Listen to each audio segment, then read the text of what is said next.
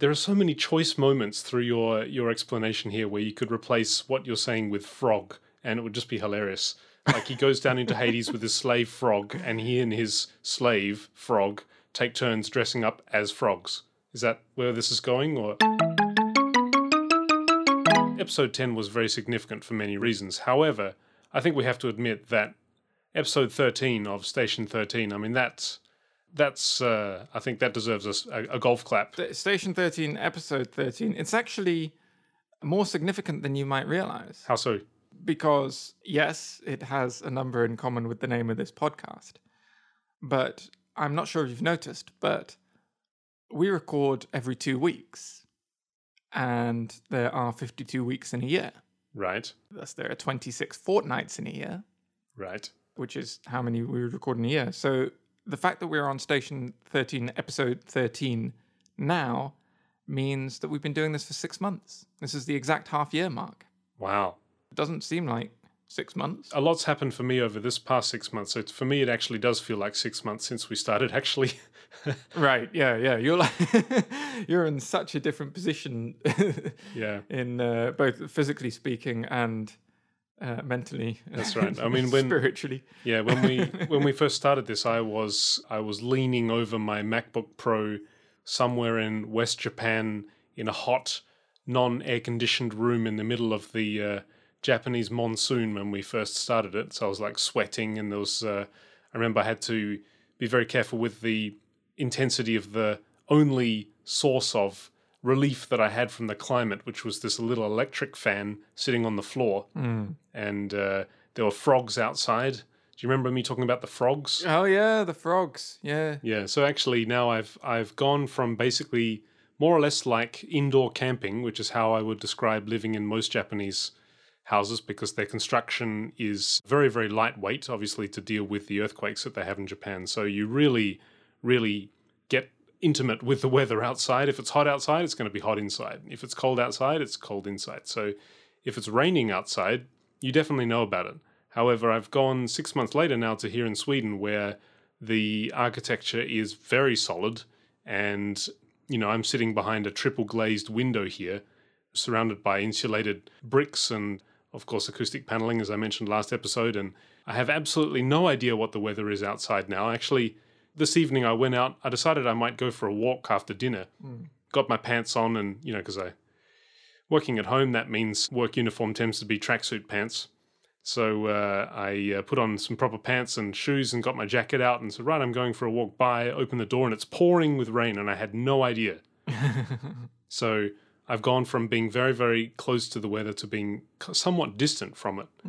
So anyway, uh, we have a, a little bit of follow up from from last episode. We do some more follow up on the, on the security stuff. We've kind of run a bit long on on the Facebook model security thing for the last couple of episodes, so I'll keep it short. But the friend of mine that I mentioned once before, who is uh, somewhat more knowledgeable than I am about these security related matters, was listening to what we were saying and what Charlie posted on the Reddit Right. about the way that shops track you.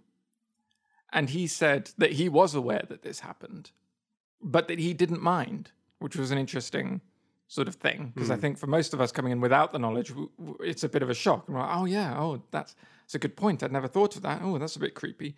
But he said, well, actually, as, as I was saying last time, the important thing you have to do is determine your own threat model and also what you're willing to live with in terms of your uh, privacy.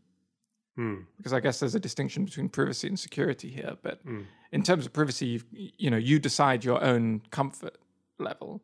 And he said, well, he said he didn't mind so much that they were collecting this aggregate data about movement through the shop because what they're not doing is seeing when you go to a shelf and you pick a book up off the shelf and read a few pages and put it down, they're not tracking which book you picked up or how many pages you read or anything like that, right? Right. They're just seeing an overview of your route through the shop. So, you know, he said, well, you know, I can live with that, which I thought was fair enough and kind of interesting. Funny enough, the new Amazon bookstores, of course, do base some of their stuff on tracking exactly which pages you've read out of a book because, as we mentioned in the episode where we talked about that, they have a section in the Amazon bookstore which is p- books that have been completed within three days by readers reading it on the Kindle, Right.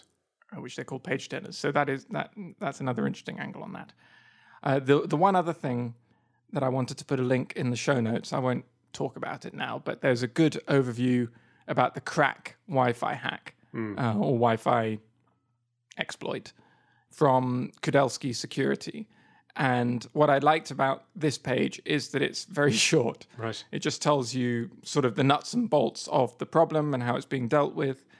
It assumes that you understand a lot of the buzzwords and things, so it's not written to be approachable to the layman necessarily. Hmm. But if you have a little bit of a background in just how networks work and things like that, then it's a good thing to just read to get a an overview of the situation. And then anything you don't understand, you can sort of look up afterwards. Hmm. So that's good. I'll, I'll stick a link in the show notes. Okay. Okay, and and then the other thing that we talked about, of course, was science fiction. Yeah. So we actually uh, last last episode was was riddled with factual inconsistencies, and uh, two of those. Well, actually, it was not really a factual inconsistency, but we couldn't remember the name of the boy character in Terminator Two, who turns out This to is so so embarrassing. I, know. was immediately afterwards. I listened back to the audio, and I was thinking, "What are you talking about? It's John Connor. It's the whole basis of the movie. That's right. He's not the boy. He's not a random boy. right. He's John Bloody Connor. what? uh, in in my defense, and this is not much of a defense, but in my defense, I wasn't really listening. Right. I already had it. I somehow I already had in mind what you were going to say next, which turned out to be wrong. Right. Because I thought you were going to mention the se- the scene where the Terminator calls John Connor's mother, foster mother, Right. and it's the the new the T one thousand that is pretending to be her, Right. and he you know he checks the name of the dog and then says the wrong name to to find out whether it's really her or not. I thought you were going to reference that scene, and so I was ready so, to sort of just skip over it and talk about that scene, and I didn't really stop and think, hang on, he's talking about John Connor. I for some reason I remember the name Edward Furlong, which of course is the name of the the actor who played John Connor. But right, which I never was even really aware of. yeah, strange. Um, the other rather embarrassing uh, error that I made last time in talking about supposedly my favorite movie of all time, uh, which is the original Tron movie, I said that it was from 1984. Actually, two years earlier, 1982. I I think that's fine. I don't think you need to be embarrassed about that. Well, I mean, I don't know. I mean, it, it, the earlier that, you know, I mean, 1984 and 1982, if you were around in the 80s, I was, and I was pretty young, but somehow 1984 was very different from 1982. So, Well, yeah. I mean, there is one crucial difference, of course, between 1984 and 1982. is that the, A, a vast improvement in the state of the world between those two days. that's uh, Return of the Jedi? Hadn't come out yet? No, no, I hadn't. Ah, I see. I see. Yeah, actually, sometimes I forget that I'm actually older than you. That's I better. Yeah. yeah. I, that's uh, I'm not not doing. there's, there's your reminder. Yeah, not doing too well, am I? I think in an episode where we both forgot the name of John Connor, you can forgive yourself getting the release date of Tron wrong by two years. yeah. We've got bigger problems to worry about. Yeah, that's right. I mean, uh, 82, 84, I remember. So I was in primary school, and uh, the big thing was. Uh, did we talk about this before? I think we did, didn't we? But I th- the big thing was marbles. Yeah, that's right. We did talk about we, it. we had a whole show about marbles. yeah. We named yeah. the episode after. paper planes, yo-yos. Uh, yeah, so those Hmm. were the days. Anyway, 1982, not 1984. Yeah. Oh, and one more link which I'll put in the show notes, and I also won't talk in detail about now because I take it you still haven't seen the new Blade Runner film, have you? No, I have not. And I, you know, as the father of a three-year-old and an eight-year-old, I, I don't think I'm going to be seeing it anytime soon. Okay, so uh, I, I won't talk in, in too much detail about it, but for those people that have seen it, I'll put a link in the show notes. There was this really interesting article. Obviously, I have a sort of strange skew at the moment towards the classics, but there's an interesting article I saw on the Eidolon site, Hmm. and it gave an analysis of Blade Runner 2049 from a classical perspective, Hmm. which drew parallels with certain famous classical myths and, and literature, mainly the Trojan horse, but also Oedipus Rex, which is very famous, and also Pygmalion's statue Galatea, which is less famous. They're not trying to make the claim that the film is based on these stories. They're just noticing sort of certain similarities and similar themes and using that as a new sort of perspective to understand the film hmm. which is an interesting thing to, to do, whether the director in, intended it or not. It also included uh, some feminist critique of the film, which I hadn't considered. Hmm. That's not the main thrust of the piece, but it's also sort of interesting. There's some interesting insights there. Hmm. And the main thing is that the title of this article was Do Androids Dream of Electric Greeks? Right. Excellent headlining there. Yeah. Uh, so very good title and very good article to go with it. So I'll uh, link in the show notes. Fantastic. One thing that's happened recently here in Sweden is we have come out of daylight saving time. Ah, yes, you're you're a week earlier than us. America's. I, I wish they'd sort of get these things aligned because for one week only, the difference between the time zones is different, right? You're a bit closer to us than usual. Yeah. Is it just me or do you find daylight saving time very bizarre? I suppose it's practical. And I grew up in a place where there was daylight saving and, you know, there was it was always fun in the family being the official clock setter on on the day that the, the time changed and having to run around. These days, actually, you know, there's I figure there's probably less clocks to worry about these days because a lot of people use their phones, which do all that automatically, and their computers, Right. of course. These days, I frequently don't even realize that it's happened Yeah. because I have an alarm set on my phone. The phone automatically overnight adjusts the time Right. and turns on the alarm when when it's appropriate. And I look at the time; it's the same time it always is. Right. I get up, I go to work. I might think, "Oh, I'm a bit tired this morning," or "Oh, I rested very well last night. I feel quite fit and ready to go." But I don't. I don't even notice. And then I get like halfway through the day and I see an article about it. It's like, oh, that's what happened. Yeah, I knew that daylight saving was around this time, but that's how I knew that it was last week on the day that it actually changed. Just because uh, I noticed that my phone was one hour out of sync with everything else in the house. and I thought, then I Right. that I suddenly realized. But it's amazing um, the difference that one hour extra a day can make. Maybe I don't know. Maybe I'm getting older. Maybe it's a sign of you know parenthood, especially because it was on a weekend. You know, it's, it's a day that I would be spending with my children. Right. Just one extra hour in the day, it it actually really felt apparently like one extra hour to the day.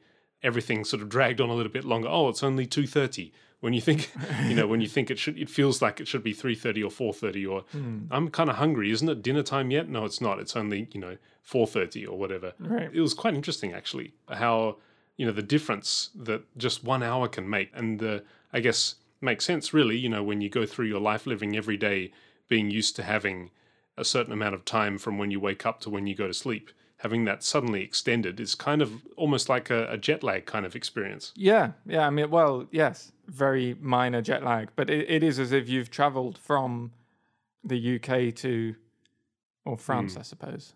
They're the next time zone across, aren't they? Which isn't that far. Yeah. You know, of course, being from Adelaide, we are privileged to have our own time zone. We're one of the odd ones which is bumped by 30 minutes. Oh, no, you're not one of those. Oh, God. Do you know programmers hate you? Oh, really? Like, there's there's n- almost nothing so frustrating in this world as trying to be a programmer dealing with time zones. And there are all sorts of problems with time zones. And one of them yeah. is you people. Half an hour. What are you doing? I know it's we, we we're also very privileged because you know when you look at lists of uh, GMT time and you look at you know sort of select your time zone, you you go through the very glamorous choices like New York and Paris and London and uh, Los Angeles and you know these very glamorous places and right. Hong Kong and Tokyo and Adelaide. Like, Adelaide. where- there it is. Adelaide. Where is It's not more glamorous than Adelaide. Yeah. You've got you've got the Grenfell Tower. or at delayed. Get it? See, at delayed, delayed.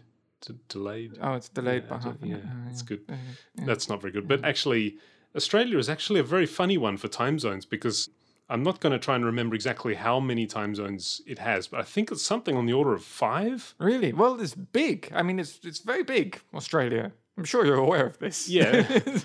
It, it's uh, I think it's it's about five. Like generally in Australia, you only really think of it as being three. You know, you got Perth time. Well, I guess being from Adelaide, you have Perth time, South Australian time, and then time on the eastern seaboard. But I think actually, if you look it up, it's actually something like five. right. which is kind of bizarre because I know that I think South Australia, which is where Adelaide is, yeah. has its own 30 minute time zone, whereas the state or the territory directly north of it and Right. more or less on the same longitude, which is called the Northern Territory, Yeah. is a different time zone, which is really weird. Time zones are weird. I mean, have you have you seen a map of time zones plotted across like a Yeah, world it's, map? I have. It's kind of jagged. Right. It's nonsense. It's uh, it's interesting to know actually how you know the history. You know what? I guess there must have been at some stage some kind of referendum that takes place in all these parts of the world. You can see like various, for example, China. China is is a huge, huge country, and yet there's a very quaintly cultural feeling to the fact that they've opted to have one time zone for their entire country right. Right.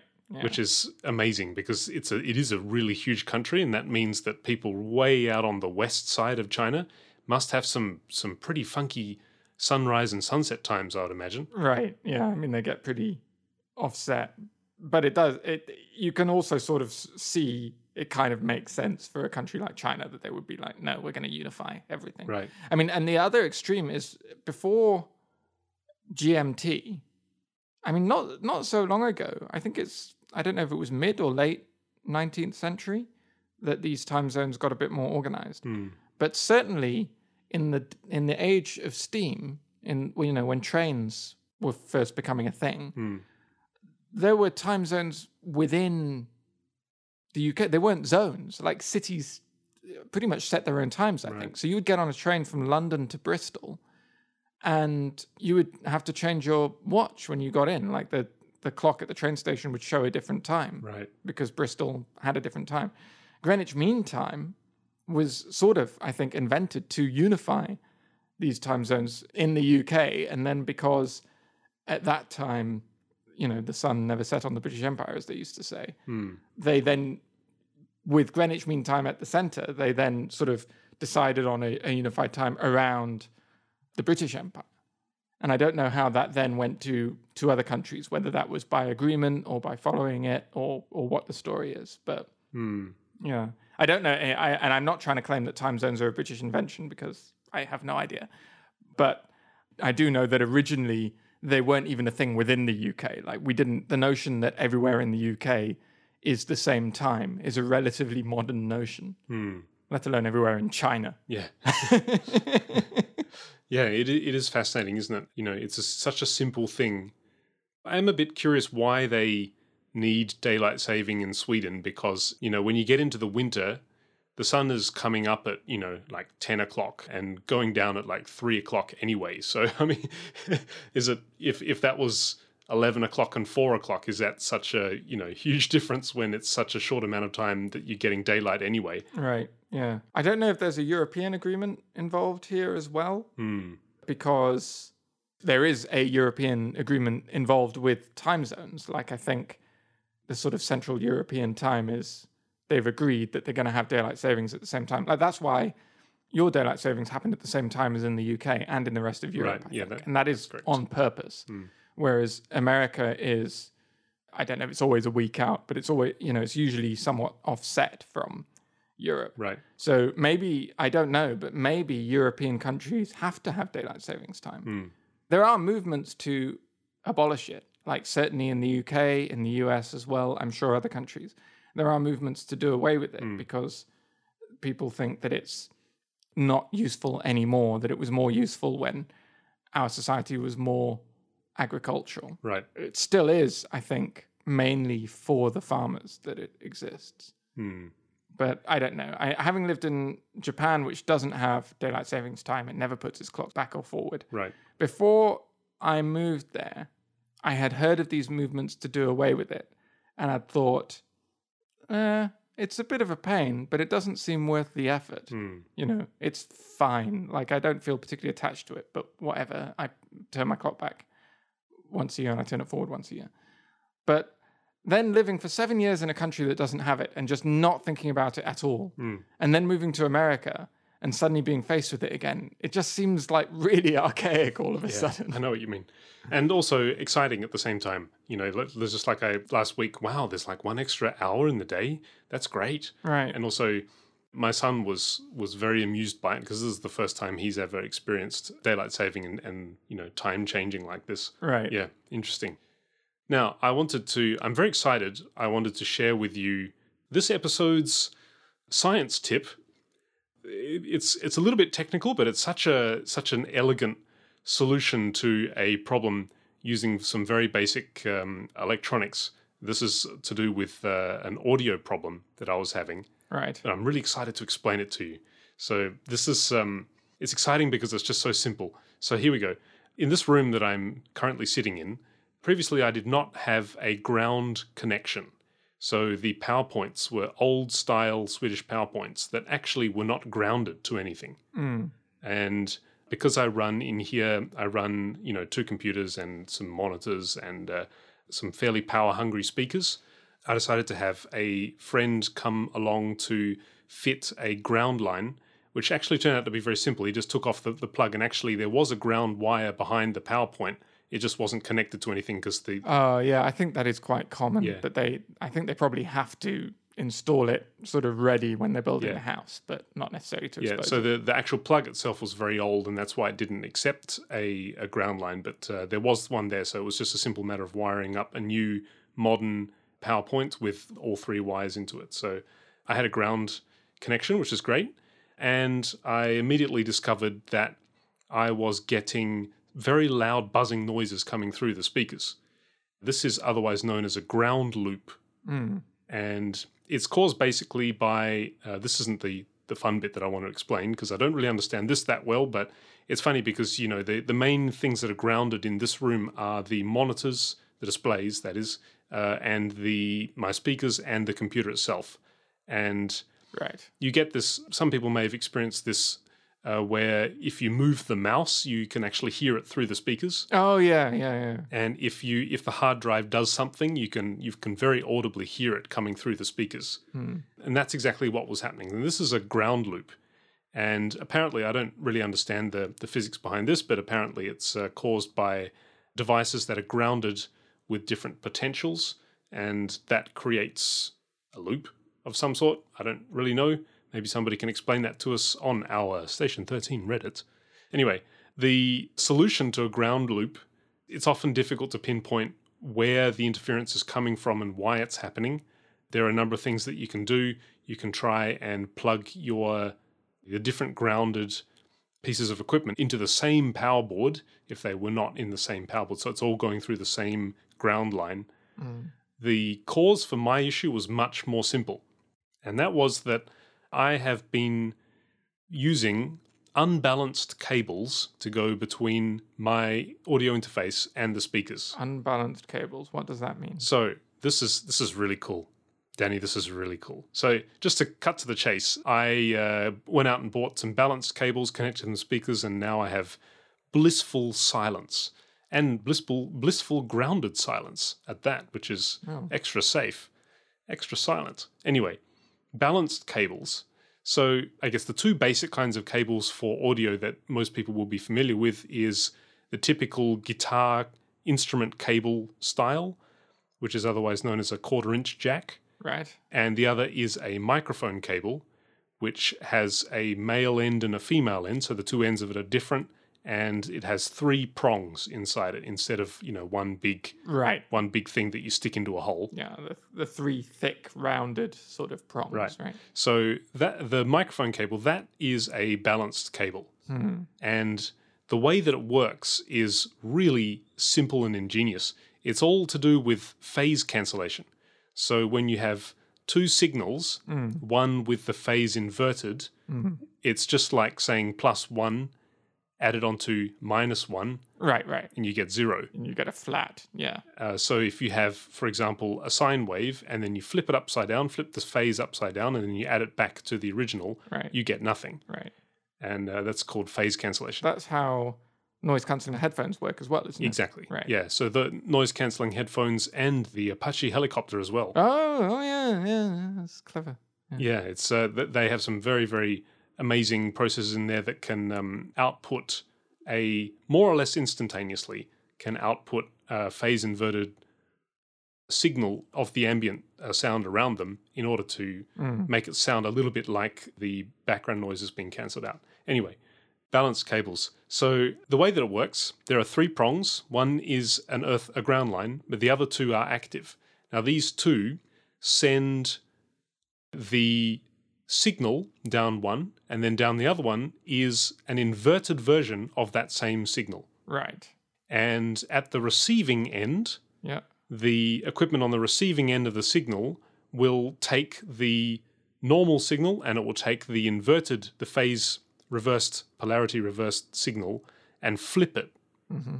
and add them together to get a very strong version of the original signal. Is that just like double amplification? Yeah. Right. Now, the cool part is that as the signal travels from the source to the destination, along the wire, Yeah. it picks up interference, right? It picks up noise. Aha. Now, you've probably already picked this up. Okay, I think I can see where you're going with this. Yeah. So the the cool part is that both wires inside the, the balanced cable will pick up the same interference. So that means when it gets to the destination and one of those, the inverted one, is flipped around, Mm.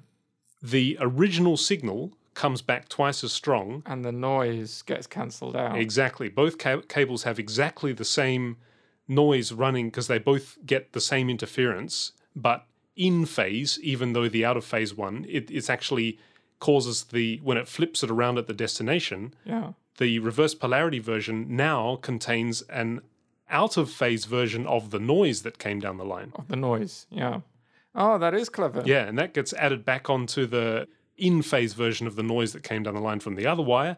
And the result is you get a nice strong signal from the source and all of the noise completely cancelled out. Right. Yeah. Oh, that's cool. Science on station 13. Yeah. So, very, very basic science, I thi- I'm sure, but I've never really thought about it before. Yeah, I, I was uh, when I plugged these balance cables in and everything was nice and quiet. I was so happy that I thought, well, this is this is like magic. How is it that these things actually work? And that's how they work. And that's also the reason why uh, microphone cables. One of the reasons that they are made, uh, the standard is balanced cabling is uh, uh, is for that. The other reason, of course, is that microphone cables can therefore run a lot longer. You can have much longer microphone cables without any degradation in the signal. Right, right. Because Uh, the noise will be cancelled out and the signal will be amplified. Yes. So there you go. Science in action. There are two new members to the Wright household. I'm going to send you a picture of them now. Okay. Ah, look at that. Look at that. This is hot off the press as well. I, I have yet to post this on the social Look media. at those guys. But we have some kittens in our house. Adorable. They're called, well, we haven't 100% settled on the name, but we seem to be settling on Natsu and Fuyu. Okay. you, you should probably explain what Natsu and Fuyu are for our listeners who don't speak Japanese. Uh, so, yes, well, I will see about putting this picture up on the interwebs in case there were not enough cat pictures on the internet and uh, posting it somewhere so I can put it in the show notes. Maybe on our Reddit there, Denny. I uh, I don't think I've ever seen cats on Reddit before. No, that'll be a new. We might be breaking new ground here. So, Natsu and Fuyu are brothers. They're littermates, and they seem to be some sort of Siamese, maybe tabby Hmm. crossbreed mix. It's difficult to say because you know we got them from a shelter, and the shelter just sort of somebody just found them on the street when they were like a few days old and handed them in. So nobody knows the history or the mother or anything like that. But we can tell that one of them, that they are probably of Siamese stock because one of them looks like a Siamese cat, right? It's white with dark points at the end of end of his tail and Hmm. paws and a little bit on his face. And the other one just looks like a normal tabby cat, completely Hmm. not like a Siamese at all. But because they're brothers, that's where the link can be made. And so uh, Natsu and Huyu mean summer and winter, respectively. So the Siamese looking one, the white one, is obviously winter. And then the other one is summer. Gorgeous. We went to the shelter last weekend. So actually, the weekend before last, we were down in Campbell and we'd gone down for the farmers market, but the farmers market wasn't on that week because it was Oktoberfest. So there was like a special event and they'd closed the whole street and they had all sorts of stores. And one of the stalls there was this animal shelter. And we've been talking on and off about maybe getting a cat for a long time. Hmm. So this animal shelter had a stall. They had a couple of cats there that you could play with, and we thought, oh, maybe we should go and visit the shelter. You know, just to just to have a look and start to think about what this would entail hmm. if we decided to to go ahead with it. Dangerous. Yes. So we went last Saturday and we spent most of the afternoon there. We were there for hours playing with all these different cats. And went home, decided to sleep on it, but we had already met these two and and really liked them. And the next day we went back again. And we were only, you know, we weren't pl- originally planning on getting any cat. We were just going to look. But if we were going to get a cat, we were only planning on getting one. Right. But because these two were brothers and had been together their whole life and were obviously so happy and comfortable in each other's company, it seemed a shame to tear them apart. Hmm. So we ended up taking both of them. And I think that's actually turned out for the best because we're new to cats. We haven't had cats before, neither of us. Oh, really? Yeah, so this is this is all new to us.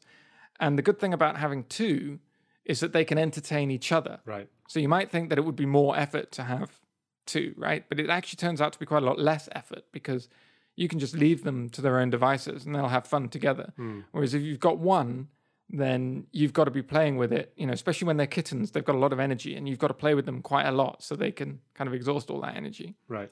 So it's turned out quite well having two, and it's been very fun, nice playing with them. So you were talking about how just an hour makes a lot of difference, but I've been getting up very early all this week so I can have some time playing with the kittens before I go to work. So, what happens when uh, both of you are out? Uh, so at the moment, the kittens are confined to the guest bathroom. oh, okay. The recommendation is that when you first get a cat, I think any cat, but especially kittens, you start off with just one room and you let them become totally comfortable and happy in that room. Hmm. And then you slowly, over the course of about a week to 10 days, introduce them to the rest of the house. Hmm. So the first day they came in that day, and overnight they were in the bathroom. The second day, we took them out into the living room for an hour and then put them back in the bathroom. Hmm. And then yesterday and today, I think they're, they're getting two hours or so Hmm. out in the living room. What's the reason for that? Is it that it's too overstimulating or something, or why why would that be recommended? It's partly because it's too overstimulating, and partly because you want to give them a place that they know is safe, that they can always go back to, and they won't get lost going back to. Oh, okay. And that's both for them to feel safe and for them to have a nice place that they, you know, feel comfortable in, and also for the more practical reason of to make sure they know where the toilet is Oh, I see. because if you introduce them to the whole house at once, they might sort of go exploring far afield and then kind of forget where they are and not know how to get back hmm. to, you know, where the litter box is. And then you're in trouble. Oh, so I see. the idea is to slowly introduce them to the rest of the house so that they kind of learn the layout of the place as they go. Hmm. And they become comfortable with the whole place that way as well. That's interesting that uh, cats should need. Yeah, because my my experience, we used to have a cat in Australia. It wasn't a kitten; it came to us. Uh, it, was a, it was a wild cat that kept on hanging around our house, Right. and um, we started to give it food, and sort of it, it gradually became sort of domesticated through that. So there was never any issue with it being inside or outside, or or you know, you, that cat could definitely take care of itself. Right. but it's interesting the amount of, uh, I guess, parenting and nurturing. It makes sense, really. I mean, a, a little young little kitten like that would.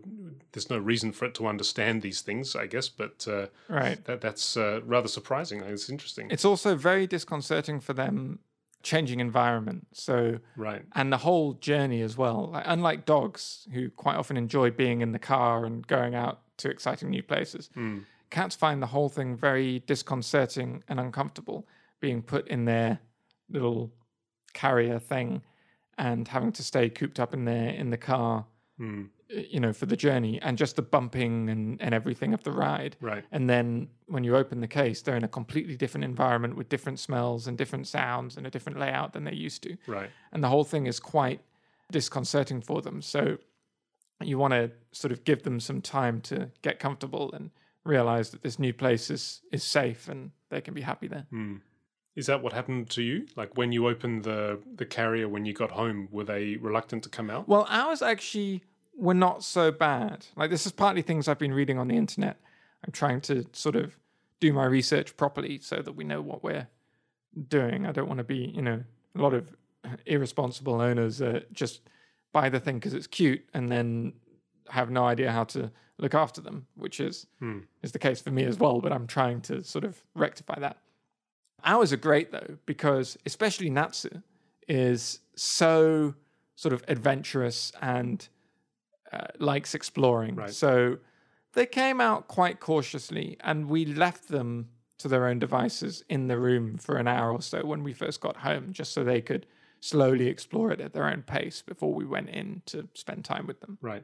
But they adjusted pretty quickly and they seem very happy there now. When we first opened the door and let them out into the living room, it took a while before they decided to step out and they quite cautiously sort of stepped out. And then we've got quite an open space in our living room at the moment. We've got a sofa on one end and a TV on the other end, and then in between is just empty space. Right. And on this first day, the cats would sort of scamper over from the bathroom, which they know and love, to under the sofa. And then they'd kind of look around for a little while. And they'd find the spot under the kind of entertainment unit under the TV and dart over to that and then be underneath that for a bit. Hmm. But they spent very little time in open space until they'd kind of got used to the whole room. Did they tend to stick together or did they move separately? A bit of both, you know. They do like being in each other's company, I think, and I think it's reassuring for each of them when the other one is when they know where the other one is. Hmm. But they also kind of both got interested by different things and went off to explore them independently. So Right. they do a lot of play fighting and things at the moment as well. So they're kind of chasing each other around. And I think the living room is probably the biggest space they've ever had to do that in. Yeah. Because at the shelter, the room was smaller than our living room, and obviously our bathroom is as well. Hmm. So it suddenly gave them a lot more freedom to really run after each other. Yeah. How do you teach them to go to the toilet in the same place? Well, luckily for us, the shelter already basically did that for us. Oh, okay. Cats naturally are fairly fastidious. Like, cats don't like dirt and things, and they clean themselves. Right. And they just instinctively want to cover up their mess. Right. Which is why sort of litter boxes always have that sand stuff in it. I see. so they can sort of scrape it over. So they they are naturally inclined that way anyway. Hmm. But I don't know what the process of litter training is like because these two are, are two months old and the shelter had already trained them for us by the time they came here. So hmm. when they sort of were first exploring the room and they found a box with the sand stuff that is in litter, they're like, "Oh, this looks like a good spot. I'll ah, I'll I use this." Oh, that's good. Have you ever had dogs before or, or other cats? I haven't. No, I've not really had any pets except when I was young. I had a budgie for a while, Right. or two. Right. But other than that, no, I've not really, not really had pets. I know my dad used to have a dog when he was growing up, but Do you generally class yourself as a dog person or a cat person? I'm definitely a cat person. Oh, okay.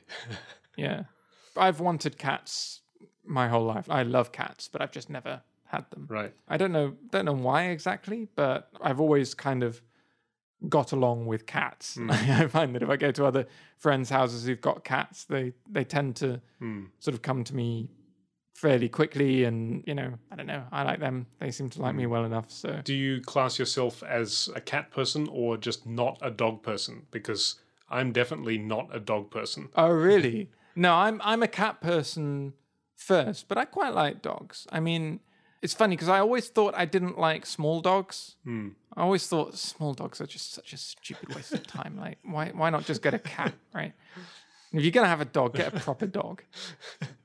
But of course, our former co-worker had a dog and used to bring him into work, which was a toy poodle, Right. which is both a small dog and a very silly small dog. Yeah. It's quite ridiculous. But I loved that dog. Hmm. I used to go to the back room just so I could play with that dog Yeah. because I thought it was great. So, despite my apparent aversion to small dogs, I really like that one. Hmm. So, no, I like dogs. I like dogs as well, but I'm not anti dog, but I don't feel the same sort of affinity. Like a lot of people, and my wife, for example, will see a dog, and including small dogs like chihuahuas and things, and sort of melt a little bit Right. and say, "Oh, it's so cute! Oh, look, it's doing this cute thing and whatever." Right.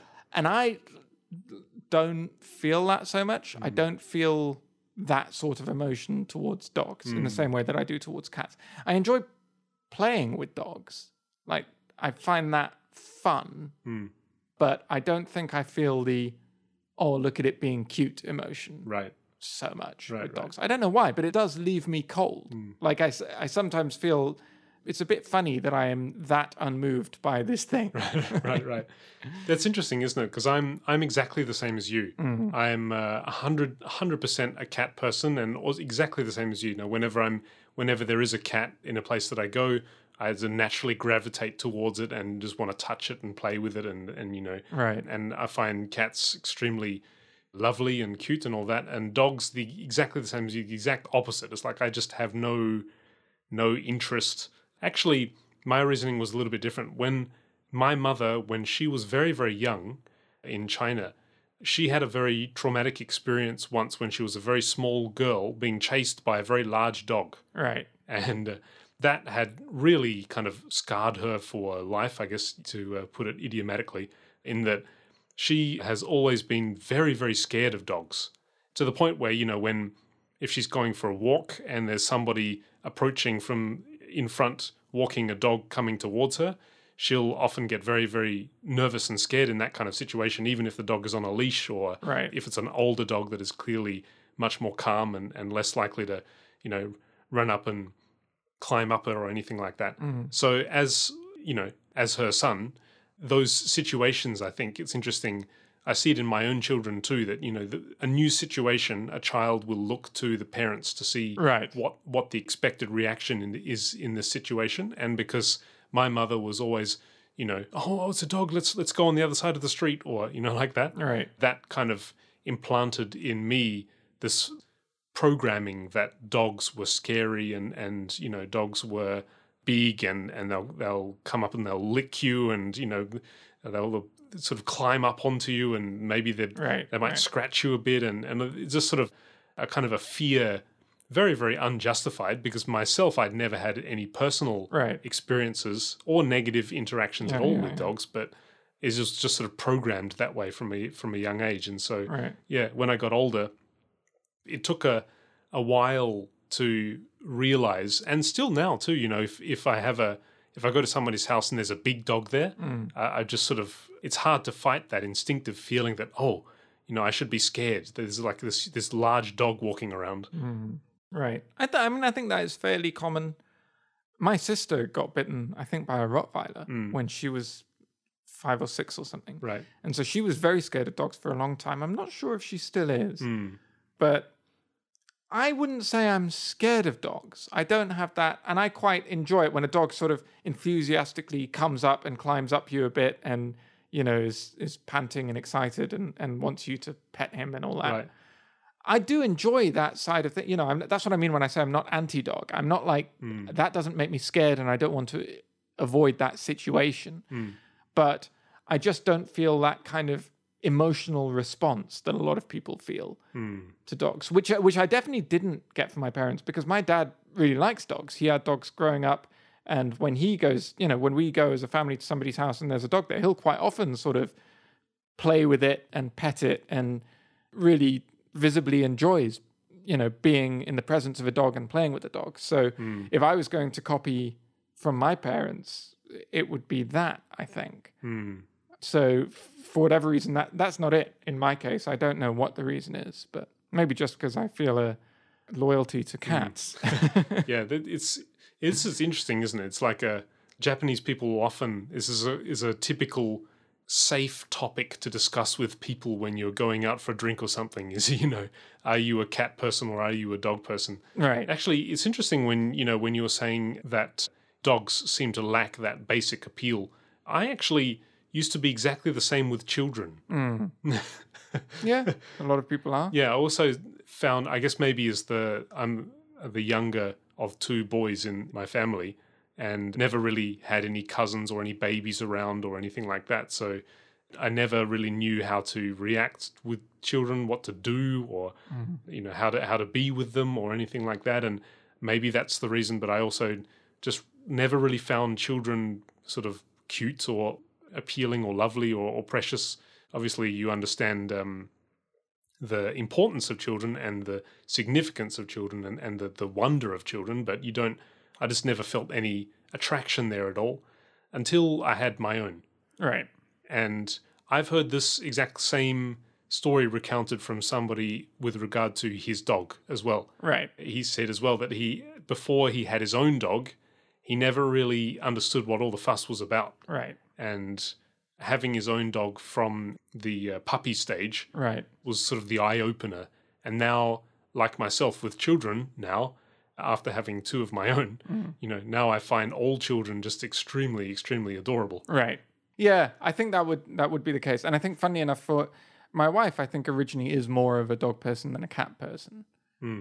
Uh, this cats thing, she was sort of going along with me originally, but now that we have them, she was saying, you know, I've never really understood other people's cats, but we've had these cats for two days, and already I feel like totally connected to them and totally sort of protective and supportive of them and Hmm. like I can guess what they're thinking, sort of thing. And it's it's funny how quickly these things take hold of you. Hmm.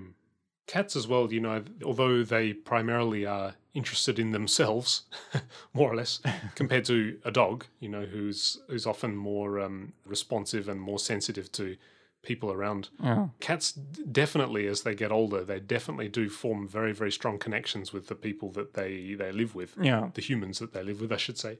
Uh, so I'm sure you're going to experience that too.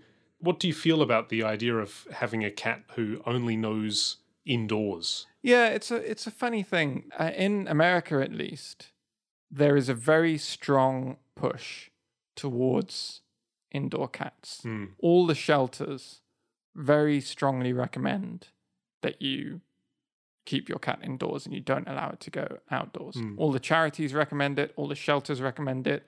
Most of the vets seem to recommend it. So why would they recommend? Is that is it a safety thing? it's primarily a safety thing. Yeah. There's a lot of dangers outside, obviously, you know, between cars and other animals and just getting lost. Like, there's a lot of potential problems. A lot of the animals that go into these shelters have come from some of these situations where they've Oh, I see. wandered out and they've got lost and things. And these days, if you have a pet, it's got a microchip embedded in it so that it can be identified if it does get lost. Right. But nevertheless, So I guess if these um, professional institutions are recommending it, it must be fine. But I'm I'm curious about the health aspects. Right. And I, when I first heard the idea, I thought it seemed a bit cruel, but apparently not. Apparently it's it's quite healthy. Some people who have gardens build almost like a hutch, you know, like you have a rabbit hutch in your garden. Hmm. They build areas in their garden which is cordoned off so the cat can't leave, but it does get the experience of being outside. Right. Yeah. I mean, don't cats need sunlight, like vitamin D? Well, they need sunlight, certainly. Yeah, we won't be keeping them locked up in our bathroom forever, right? But they can get sunlight Right. by the window. They don't actually have to go outdoors to get that. I guess so. Do you get vitamin D from sunlight behind glass? I think so. Yeah, Really? Hmm. I think. I mean, if it's polarized glass, then no. but it, it's not. So I think no, I'm pretty sure you do. It is interesting. I mean, again, as uh, the only cat that we had w- when I was growing up in Adelaide was uh, a wild cat, and therefore perfectly fine outside. right. So we had this. You know, we were fortunate to have a very very large garden, which uh, he used to enjoy doing all kinds of things in a big area of lawn, and um, just the the idea of a an animal being inside and not knowing outside Right. is uh, is is yeah somewhat somewhat uh, unfamiliar to me. Yeah, I know. It's I I mean, it did seem unusual to me at first too, but it's recommended and we're going to follow that advice and we'll see how it goes. It is a bit of a worry for us. The front door of our apartment is opens into the kitchen living room area, which is the biggest area in the apartment, right? It's Right. it's a fairly open apart from the bedrooms and the bathroom, the whole thing is open. So we are a little bit worried about how we can prevent them from when they have free roam of the house, how we prevent them from darting out, Right. you know, when we come home and we open the door. And that is there are various approaches that people take trying to discourage them from going near the door by spraying sort of citrus sprays because they don't like the smell or putting aluminium foil because they don't like that either right. or making an awful sound by the door, or going with the positive sort of carrot rather than stick approach of associating the sound of the door opening or the doorbell with there being a treat on the other end of the house. Hmm. So whenever they hear that sound, they run in the opposite direction. Oh, that's interesting. So there's various, you know, bits of training you can do, but we're still sort of looking into that, and that's all new to us. So It sounds like uh, it's a learning process. from the way you describe the personality of Natsu, it sounds like uh, yeah. that may be an issue when uh, when he gets a bit more used to the. Definitely. I mean, the first time we opened the bathroom door to go in and visit him, he ran straight out and was running around my office. Right. so, yeah, he's definitely that way inclined, but Hmm. We'll see how it goes. Did you see the letter I put on Twitter? I'll put a link in the show notes. This is my correspondence with someone from Wizards of the Coast customer support. I did not. So, what what is Wizards of the Coast? Have you ever played Dungeons and Dragons? Of course. Uh, actually, sorry. No, I have not played Dungeons and Dragons. I've played Advanced Dungeons and Dragons. Okay, well, that's what I meant. It, it was called Advanced Dungeons and Dragons for a while. That's what it was called when I started playing it as well. So, did you play first edition or second edition? Uh, it was the first edition. oh, okay. Cool. So, Advanced Dungeons and Dragons was a game by TSR Inc., which was spawned out of Dungeons and Dragons. The, the, the original game was called Dungeons and Dragons, which featured a board and was much more oriented around moving around on the board and, and having combat on that board. Right. Advanced Dungeons and Dragons took that notion, but took away the board or made it optional, and had it much more about the the storytelling and the role playing and just describing the scene to each other. The good stuff. Right. Advanced Dungeons and Dragons second edition just sort of clarified some of the rules and and changed some of them and I've never played first edition so I can't really compare them that well but hmm. second edition came with an explosion of campaign settings Right. which were box sets of all different worlds that you could have your adventures in. And they would tell you all about the geography of that world. And some of them would have different kinds of races you could play and different creatures and different kinds of monsters and So generally, different characters and so forth. basically, kind of uh, supplemental stuff for the um, dungeon master to make the creation of the world and these campaigns and the gameplay a little bit easier to start off. Is that correct? Sort of. Um, I, I mean, yes, it, it meant that the dungeon master didn't do the world creation bit. Right. but I, I wouldn't necessarily say made it easier. It just changes the focus. So you you have this world already made for you. It's as if instead of having just the core Advanced Dungeons Dragons rule set and then hmm. making up the, the towns and everything yourself, you were to say, well, we're going to use these rules to play the game, but the game is going to be set in Middle Earth. I see. So all this history and all these locations and these particular races of the hobbits and the dwarves and the elves and stuff and their cultures already exist I see. and you are going to create new characters and new stories within this pre-existing world. It's kind of like middleware. right, right, exactly. And that was that was really popular during the Advanced Dungeons and Dragons second edition era, which is when I started playing it Right. in the sort of mid to late 90s. in 1998, 99 ish, uh, TSR was in some financial trouble. Hmm. And Wizards of the Coast, who make the card game Magic the Gathering, among other things, Ah, okay. I know that. they bought the Dungeons and Dragons franchise from TSR. Oh, okay. I think they bought TSR itself, maybe. TSR went out of business, and Wizards of the Coast en- ended up with Dungeons and Dragons. Right. And they decided to remove the advanced part of the name Hmm. and make Dungeons and Dragons the the name of the advanced game. Oh, because it had already been over 15 years now bef- since you know the original Dungeons and Dragons was just a board game. Right. but they didn't reset the numbering. So the first product that they released was called Dungeons and Dragons 3rd edition. Ah. and I had already kind of stopped playing by this point so I never played 3rd edition. I I stopped with 2nd edition. Right. Uh, but third edition came out, 3.5 came out, which just was a revision of third edition, but apparently a, a big improvement.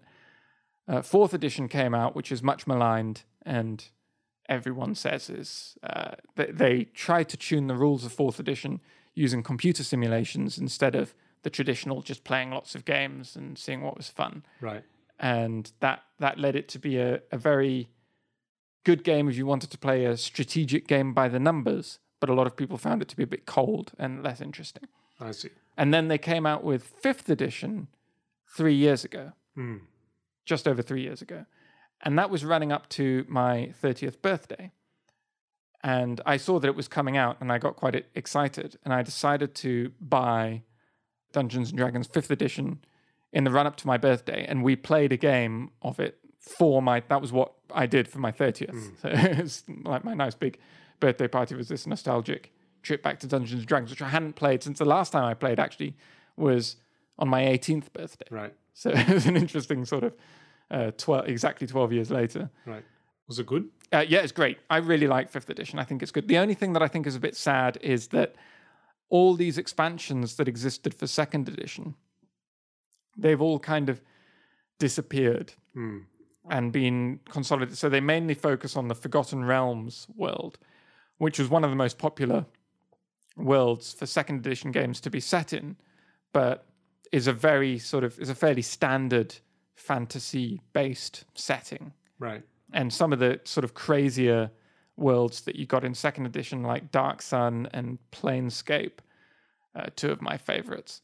Those don't really exist anymore, which is unfortunate. But the actual the way the game feels strikes a good balance between the rules, but still focusing on the story and the the kind of game. You know, you can choose how much you want to move towards a story based game or a by the books rules based game Right. and it's you know it's fairly well balanced i think so i'm i'm pretty happy with it there was a problem though with the f- initial printing of these books which is that the binding was very bad on some of the first players handbooks that they printed Right. three years ago when the new edition came out.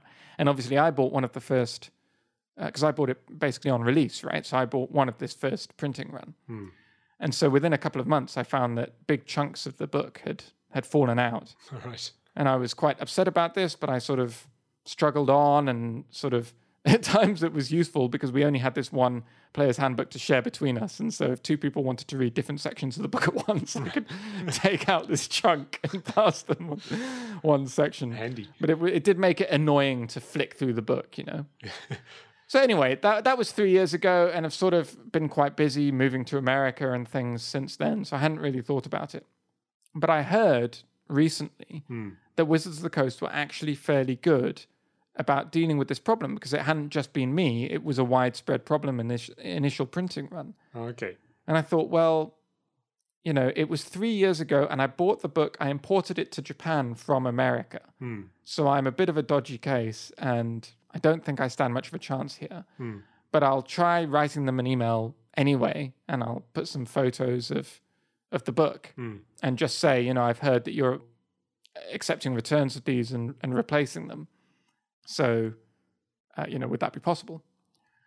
And within a day, I got a reply from from their support team, and not only did they offer to return to send me a new book, they didn't even ask me to send this one back. Right. They're just sending me a new, brand new copy of the book, Hmm. no questions asked. But he sent me this whole message in character. it's like, I am Adam, Knight of the Rose, or something like Right. that. And you say, those blackguards have managed to destroy your book. That's terrible. I will ask the clerics of product return to forge you a new one and things like that.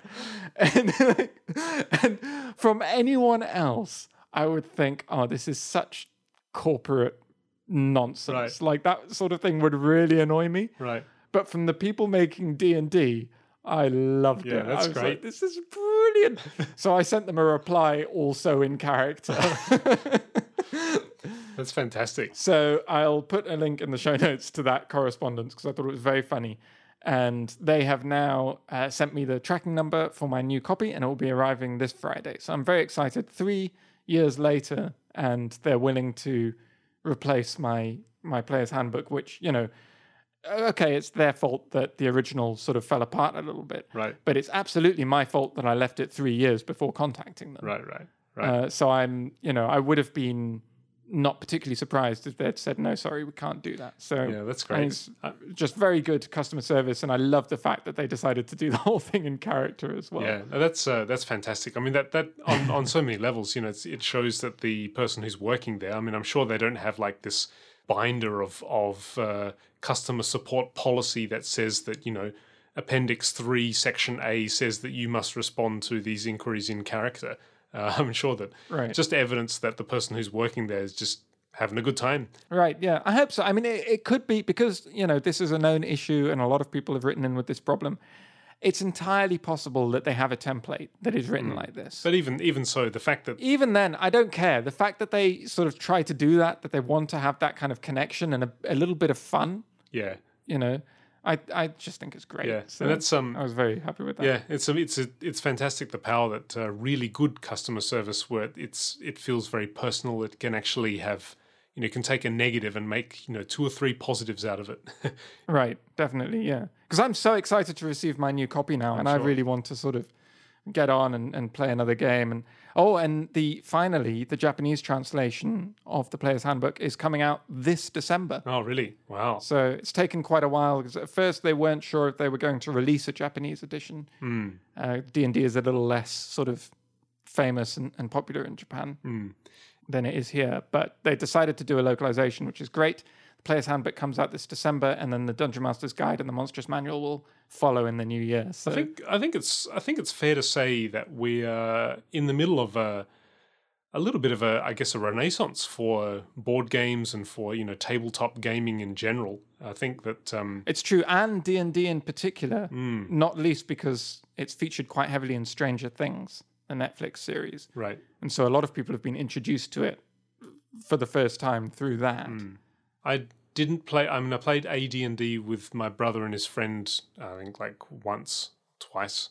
So they're not not that familiar with that. But uh, the one Right. role playing game that I I think I can recall playing also with my brother and his friend a few more times was the GURPS system. Oh, G U R P S cursed. what is that? Generic universal role play system Yeah, that's right. something yeah, like, that. Right? Cursed with like the most awful name. this is back before you know branding was a thing. Where these days you could never get away. Well, actually, who knows? I mean, you can get away with names like Google and Yahoo and Twitter these days. So I suppose maybe uh, GURPS could uh, still uh, survive on in the current climate. But yes, GURPS was basically a very very simplified uh, role playing system. Which was designed to be Right. generic in the sense that you could transplant any kind of context or setting or genre on top of it Right. and it would you know it would just take care of the basics of interactions and uh, characters and their their statistics and stuff like that and attributes and equipment and then uh, the it's up to the the GM the game master I believe it was called with GURPS Right. Yeah. To- it's fairly common. to basically sculpt that whether you want to have it science fiction or you want to have it fantasy or current world or whatever it's all Right. it's all up to you and uh, yeah so the my brother had all these really cool books the GURPS there was like these sort of expansion sets again kind of like what you were describing of uh, AD&D second edition where Right. basically the system is here they don't change the system that much but you know here is some additional supplemental assistance if you're wanting to have you know this kind of uh, setting or this kind of setting and he had various, you know, there's some science fiction ones, but one of the more memorable ones that I used to love looking through the book of was the, it was called Autoduel.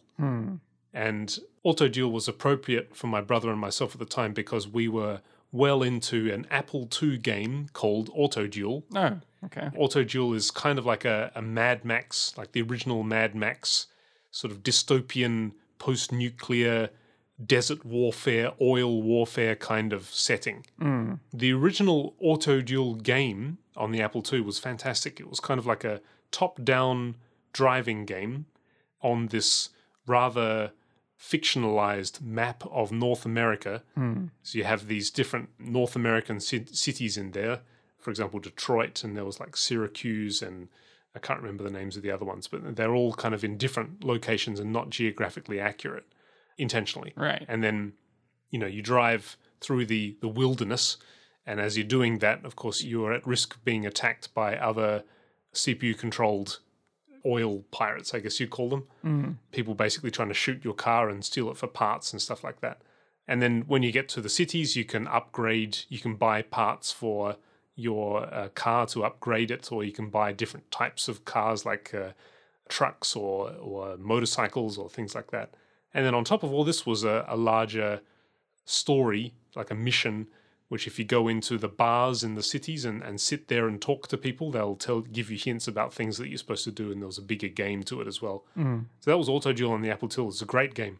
So the GURPS role playing version was also great, and it was uh, basically taking the GURPS system and then just giving the game master information about easy ways to create vehicles and vehicle statistics and vehicle attributes and things like that. Right. Did you did you ever try GURPS? No, I never. I mean, the the place that I used to get all my roleplay books, which was the Model Centre in Stratford upon Avon, which had sort of half roleplay books and things, and the other half was like Warhammer forty thousand, Warhammer Fantasy, and another sort of model. But that's why it was called the Model Centre. But uh, and upstairs was a comic book shop.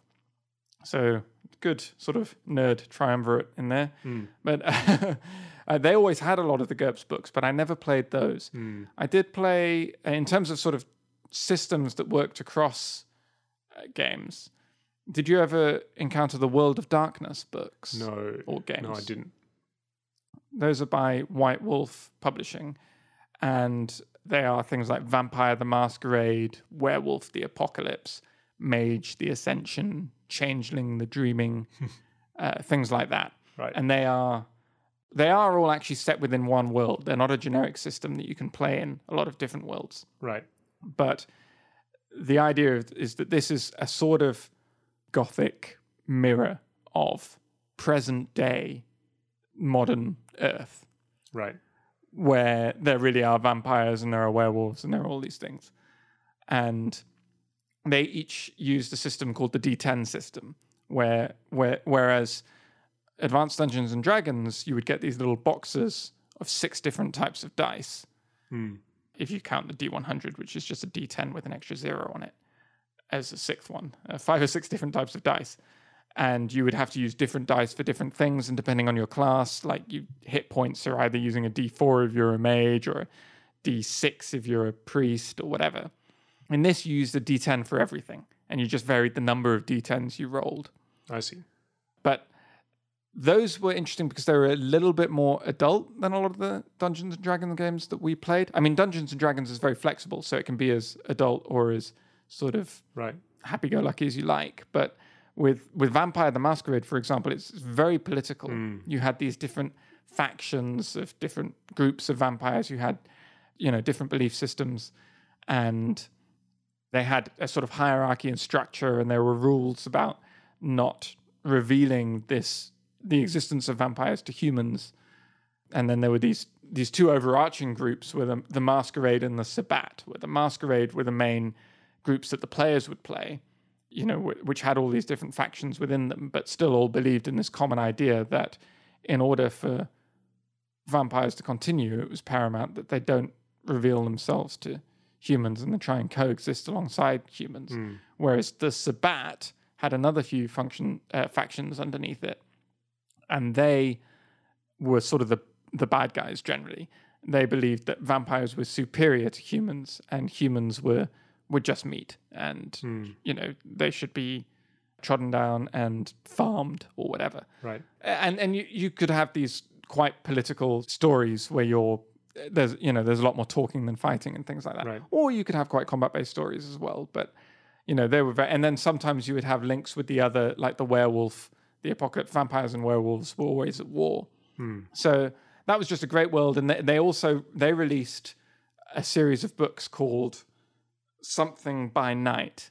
So you would have like Tokyo by night, or London by night, or New York by night, and it would be an expansion that would give you all information about that particular city. Right. And so it would be based on a you know real world city, but it would tell you which vampire is in charge, is the prince of that city Right.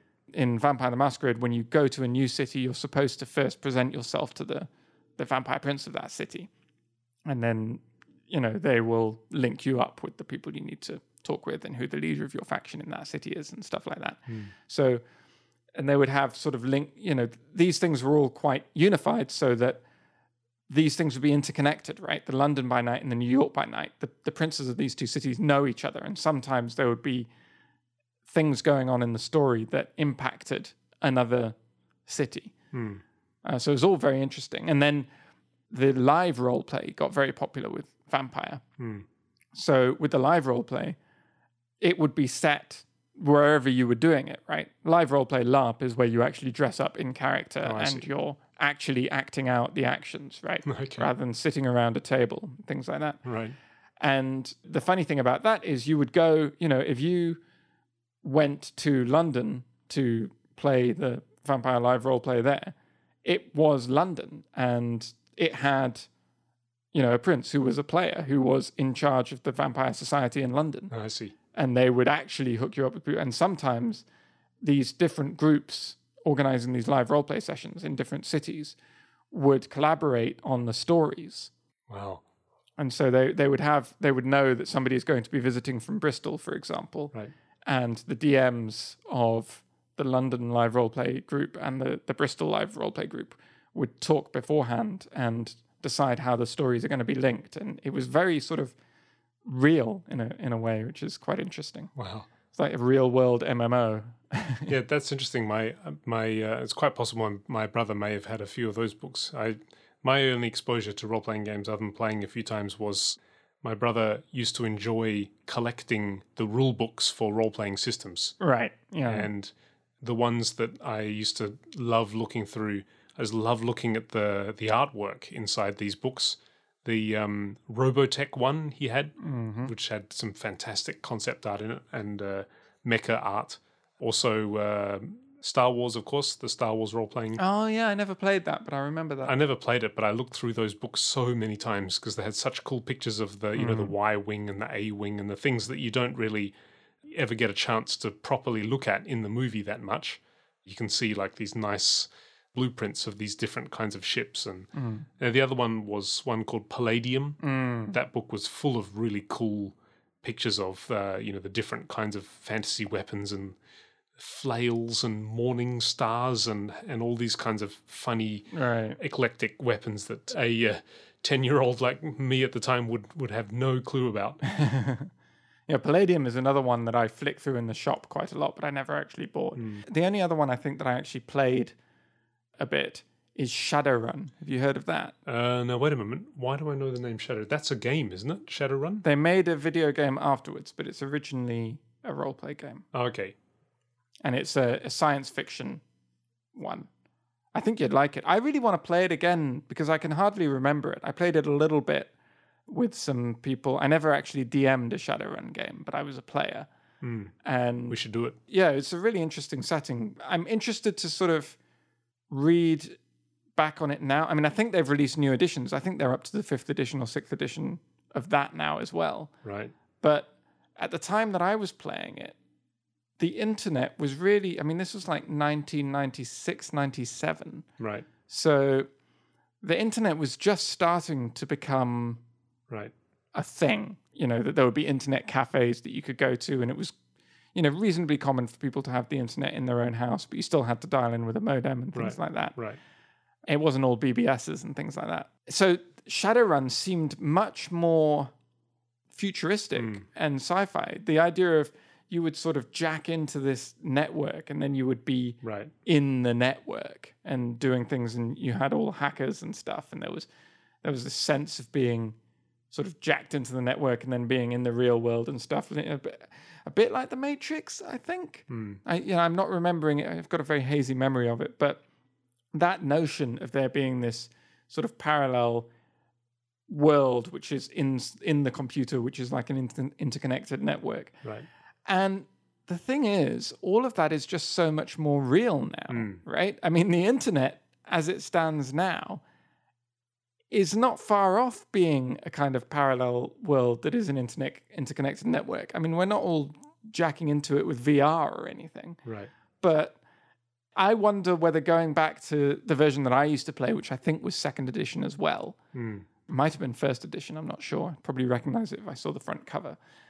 I wonder whether that would seem dated now Possibly. because the world that we inhabit has changed so much. Possibly, because I mean, now you know, with um, Ghost in the Shell and Tron, of course, Tron obviously in '82 was one of the very earliest incarnations of that whole paradigm. Right. But the idea, oh, you know, jacking into the network, you know, that kind of. Also, of course, William Gibson. Right. Now, possibly, yeah, maybe not so fresh anymore. But as a role-playing game, of course, you know, even if the, the setting is a little bit cliched, I mean, look at what D and D does for a cliched fantasy setting. Right. And it's it's kind of almost nostalgic now. I mean, maybe the newer editions deal with this, you know, maybe the newer editions sort of create this science fiction setting hmm. on the basis of of where we are now. But Should be really interesting. there is something kind of nostalgic about going back to that kind of 80s vision of the future, as it were. Yeah, love it. That kind of retro futurism is uh, one of my Yeah. all time favorite artistic hobbies, really. Yeah. Just before we leave um, role playing games, I wanted to ask you for the benefit of people listening who've never tried a role playing game and are curious about it. So we won't bother with you know what a role playing game is because I'm sure most people have at least that much of an understanding. But what would you recommend if if you know if we have a listener who's really curious and, and enthusiastic and, and would like to try out role playing? What would you recommend that such a person do to get started? D&D definitely hands down. I think the 5th edition of D&D, which I think is good. I haven't played it nearly as much as second edition, so I can't really say, you know, I don't I don't have a as detailed a critique of it as I, you know, as I know what's good and bad about second edition. But uh, 5th edition is enjoyable to play, but the rules are much more accessible than second edition rules, so it's, you know, fairly easy to get into. Yeah, that I imagine would be a concern because somebody who's never tried role playing games, you know, you look at these big thick manuals and you sort of think, well, you know, if I'm going to get a few mates around, have a few drinks, hey, let's try D and D. It doesn't seem like you know something that Right. could be done so casually and easily like that. It seems like there's a fair amount of commitment to learning everything and understanding it, and then creating a campaign for your for your friends to play in. Is, is that fair? Well, there is, but fifth edition has what's called a starter set, which is a box set which has a very slim down book for the players and one for the DM, hmm. and comes with a pre written adventure. Oh, I see. So it's got everything you need to get started. It's got enough rules for the players to play this first adventure. It doesn't go into full detail on all the magic and all the things that happen at higher levels once you've been playing a long campaign and you've leveled up your character a lot. Right. But it has everything you need to get started and the basic rules of combat and all of that.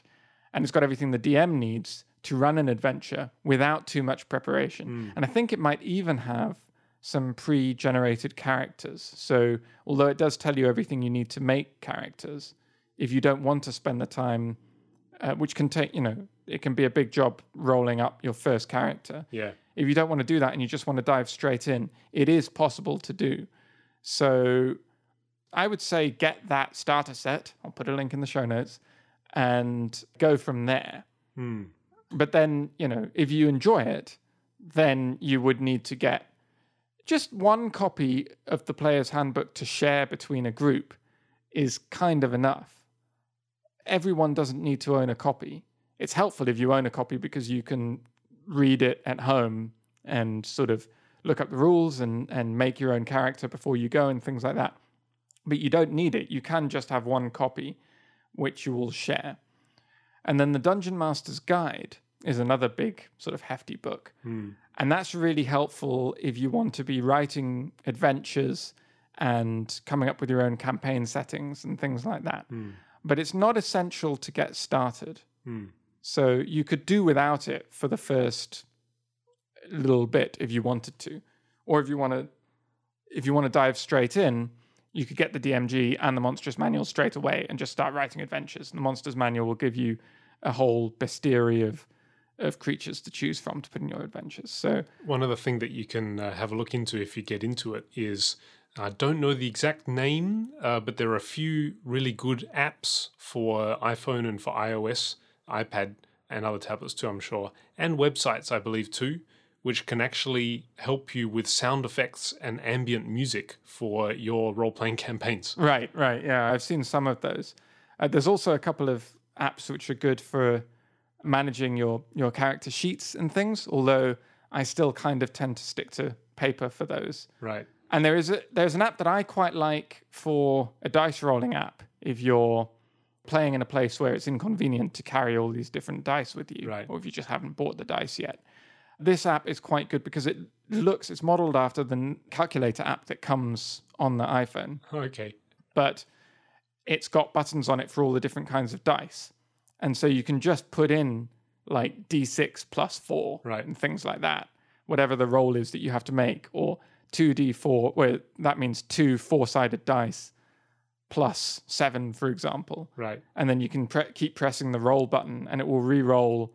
It will generate the random numbers for whatever the dice are, and then it will do the other, you know, additions or subtractions, whatever you might need to do. That sounds like a fun app to have, even if you aren't going to be doing role playing. Yeah, it's a good because I, w- I was looking for dice rolling apps, and so many of them make the awful mistake I know what you're going to say. of trying to make a 3D simulation of dice. And they're all like made in Unity. You know, there's nothing wrong with Unity, but they've they've made this whole little world which is just a box in Unity, Right. and they've 3D modeled all the different kinds of dice. Right. And then you choose the dice and you throw them, and they roll around, You, sh- and it's so s- you shake the phone. yeah, and it's it just winds me up because not only is it like really slow and annoying to use, but it's not very good randomness either, right? Because it's right. you know, randomness on a computer is hard and there are various algorithms to try and do it in a good way that will give you a good distribution across the various values that you might get. Hmm. And Unity's physics simulation is not one of them.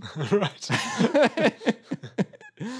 So oh, I, I hate all those. But this app is just quite minimal and looks like a calculator and is useful. And so I like it. Yeah. It has adverts on it by default, which are annoying, but you can pay to have the adverts taken out. Let's so pay. It's good. So I'll I'll put a, a link in the show notes. Yeah, that's. I was just gonna. I, I knew where you were going there. That I knew that it was going to be something where you like shake the phone and then the the the, the, the die rolls around in, on the screen and yeah, it's like at, at that point, you know, you may as well just be using a real thing. I mean, Yeah. is that why you want to have a dice app so that you can see the dice there on the screen and feel familiar?